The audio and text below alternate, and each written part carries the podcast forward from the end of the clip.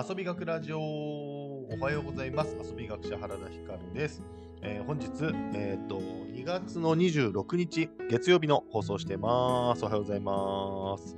えー今日もですねラジオの収録の様子を公式インスタグラムで生配信しながらやっております。おはようございます。さあ現在時刻は9時半です。今日も遅くなっちゃった。ごめんなさい。えー昨日はね、ちょっと昨日もラジオの配信できてなくて、あのー実は昨日ちょっと泊まりに行ってて、えー家族でですね、2回目のキャンピングカー宿泊をしてました。えーで、まあ、それによりですね、キャンピングカーの中で朝を迎えると、あれなんだよね。その、キャンピングカーって狭いんで、やっぱ言うて、その部屋より、ホテルの部屋よりは狭いんで、えー同じ空間にいるからね、朝からラジオしたくても、起きてはいたけど、朝からラジオしたくても、他のさ、家族を起こしちゃうからさ、だからできないんですよね。で、外出て散歩しながら大体そういう時ってやるけど、昨日雨降ってて散歩もできなかったんですよ。はい、だから積んでました。ごめんなさい。はい。えーで、今日はですね、えっ、と、今日は寝坊です。今日はね、3時ぐらいに、いつも通り目が覚めたんだけど、起ききれなくて、起き上がりきれなくて、もう一回寝ちゃって、6時半に起きました。はい。ごめんなさい。ということで、えーバタバタと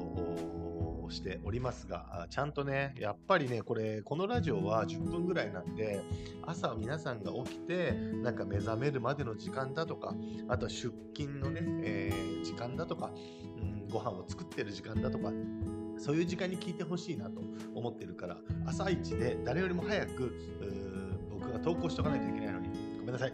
頑張ります。明日からちゃんとやります。はい。はい。で、えー今日はですね、えっと、今日の話題は、人が減ってる、子供が減ってるっていうことを、僕らはもうちょっとちゃんと自覚した方がいいよねっていうことを、僕自身もちょっと自分に対する戒めとしてね、感じたので、そんなお話をしたいと思います。はい。えーまあ、早速ね、本題に入るんですけども、あの、昨日ですね、えっ、と、長崎県佐世保市にある、えーなんだあそこは、エボシスポーツの里っていうとこに行ったんですよ。エボシスポーツの里。これは山ん中だよね。もうともかくこの山ん中にあって、で、すげえ広大な敷地なんですよ。なんかスポーツの里っていうだけあってさ、いろんなスポーツができるの。えっ、とね、ゴーカートがあったり、面白自転車っていう、なんかいろんな形の自転車がね、あったり、30分何百円とかで乗れるやつと、ローラースケート。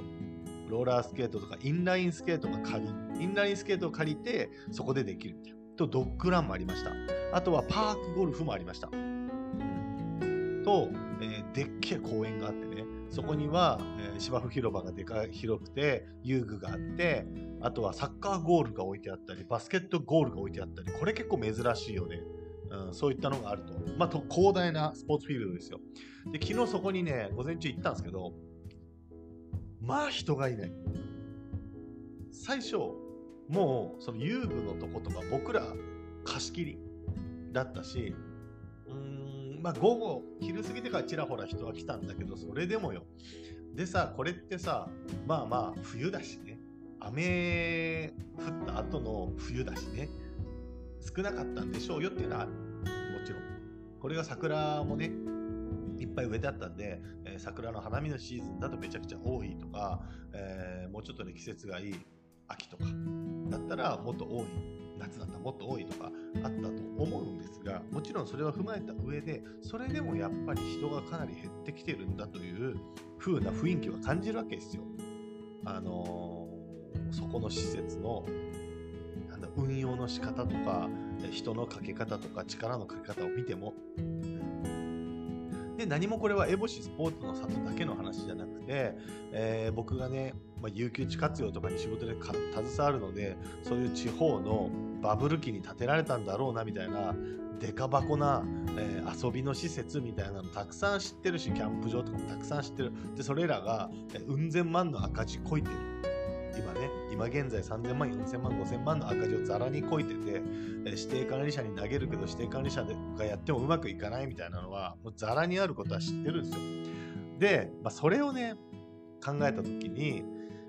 2つ、大きな原因というか、やっぱり、あの、課題みたいなのが2つあって、そのうちの1つを今日話します。もう一つは明日話します。その一つが、人が減ってる、子供が減ってるってことだよねっていうことなんだなって思ったんですよ。いろいろ考えたけど、やっぱりシンプルに分母減ってるよねっていう、これはなんかいろんなところに歪みが来てるんだけど、うーんグラディエーションでゆっくりと変化していくことだから、大きい変化じゃないから、なんかあんまり僕らは意識しないじゃないですか。僕が子供の時と比べて、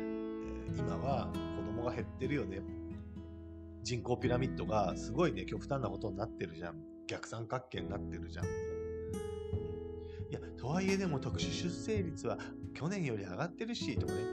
なんかそうそう言う人もいます。ピンポイントのことを言う人もいるんだけど、長い年月で見たときに明らかに減ってるわけじゃないですか。昔と比べて。で、もちろん景気も悪くなってるし、円安だし、っていうのを2、30年ずっと繰り返してきてて、今の人口動態が突然ビッグバンで大きくなんか変化することってほぼないから、ってなったら今後来る未来もこういう未来だよねっていう話ですよね。例えばこれは昨日のそのスポーツの里だけの話じゃなくて、えーこの間ですね、佐賀の高校の受験高等学校ね、高校生の受験の倍率見てたんですけど、僕今佐賀県鳥栖市に住んでますが、鳥栖市といったら進学校、普通科の進学校で大学受験するっていう人は鳥栖高校に行くんですよ。この鳥栖高校の倍率がもうね、1.0何倍とかなんですよ。1.08倍とか。だから何百人受けて10人ぐらいしか落ちないんですよ。普通科の進学校よ。この地域では、えートップの進学校で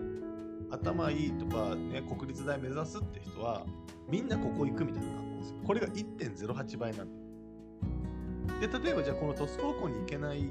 ぐらい、で、鳥栖高校よりもちょい下ぐらいの偏差値で、えー近くでね、まだまだこう、うんなんだろう電車とか使ったり自転車とかで通えるぐらいの距離にあるのが宮城高校、お隣の宮城町にある宮城高校ですよ。で、この宮城高校の倍率はもう1切ってるんですよ。0. 点何倍なんですよ。ってことは全員受かる。よほどひどいことが起きない限り、ね、先生殴るとかしない限り全員受かる。じゃあ、鳥栖高校で落ちた10人が宮城高校に行ったら、もう話済む話になっちゃうから、ってなったら、平和だね。平和な受験だね。ってなる。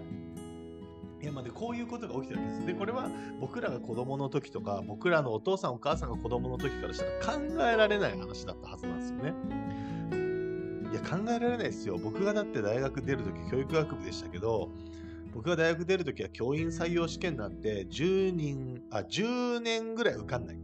30歳になってようやく本採用受かるかなとか言われてたから。そんなんがザラって言われてたのが、今もう、もう誰でも受かるって言われてるからね。全員受かるよみたいなこと言われるぐらい受かる。で、現場は全然人が足りてないから、非常勤とか臨済もいくらでもある。教員免許持ってるだけで職に困ることはまずない。いこんな時代が来るなんて思ってもみなかった。当時大学生だった僕は。だけどよくよく考えればそうなるよね。だって必要なす、あ、そうで、これすごいのが、その、やっぱ子供が減ってるから受験も楽なんですよ。結局、A 高校、A 校、まあね、鳥栖高校でいいや、さっき名前出したんで、鳥栖高校が、ね、例えば40人のクラスが8クラスあったとして、320人なわけですよ。で、これを7クラスとか6クラスにすることはあれど、これがなんか1クラスとか2クラスになることないじゃないですか。8クラスあって、8クラス運用できるんだったら8クラス運用したいじゃない。ってなったら、それは子供の減りと、学校の減りと比べたときに、そんなに学校減らないっていうのは、なんかまざまざとあるなと思って、ごめんなさい。だからまあ何が言いたいかというと、本当に、えー子供たちが減ってて、人が減ってて、増えてなくて、この状況で、えー便利な世の中になったから、サービスを出しやすい、商品を売りやすい、物のの提供しやすいってなった時に、そっちがどんどん増えていくと、それは分母の頭数がハレーションを起こすのは当然だよねってい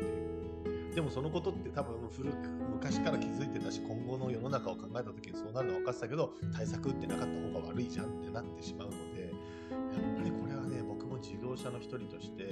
あの由々しきなと思ってます。僕自身も子供が減ってるし減っていく増えていってないっていう事実は分かってるのでだから僕自身なんだろう子供向けのなんかね遊びの体験とかをやってたりスポーツ教室やってるけどこれで自分が、えー、20年後30年後食っていけるなんて1ミリも思ってないし食っていきたいとも思ってないけどね。だからやっぱり少しずつ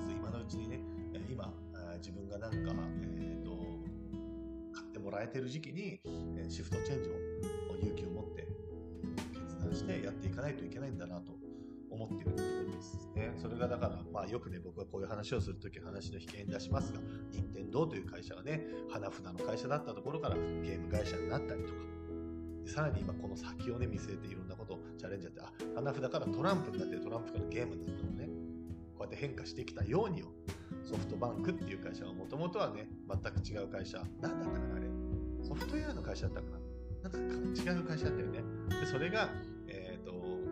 ね、携帯会社になり、ヤフーとかを、LINE とかね、なんかいろんなところと経営統合して、えー、どんどんどんどん銀行をやったりとかさ、ね、キャッシュレス決済をやったりとか、いろんなことをやるのと一緒で、やっぱり、ね、時代の変化、社会の変化、そして未来の予測、れをなんか踏まえた上で、えー、今ね、やってることがやっぱどんどん変化していかないとダメなんだなっていうのを改めて感じました。僕自身も2024年はね、なんかターニングポイントになる年になりそうな気がして始まったので、もう2ヶ月がね、過ぎようとしてますが、はい、あのここからさらにね、えーと、攻めたことをどんどん変変化してやっていきたいと思ってますので、えー、皆さんもぜひ、この子供が減ってる、人が減ってるっていうのは、絶これはダメージとしてきてて、えー、未来予測が、えー、これまでとは変わってるっていうことをしっかりと考えて今の行動に、えー、移した方がいいなというそんなお話でした。僕も戒めのように、えー、それをね考えていこうと思ってます。明日はもう一つの理由。このエボシスポーツの里みたいな地方のバブル期に立ったようなでけえ琉球地みたいなところが衰退していってもう一個の理由みたいなのについてお話をしたいと思います。えこれもね、ちゃんと心を止めておかないといけないことだなと思ったので、えー、僕も b ボログがてら喋ります。ということで、今日も一日楽しく遊んでいきましょう。さらば